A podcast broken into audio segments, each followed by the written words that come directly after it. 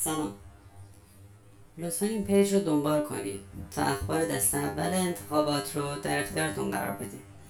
اخباری که یا به دستتون احتمالا نمیرسه یا اینکه برای پیگیری اون اخبار نیاز باشه از چند خبرگزاری اطلاعات دریافت کنید.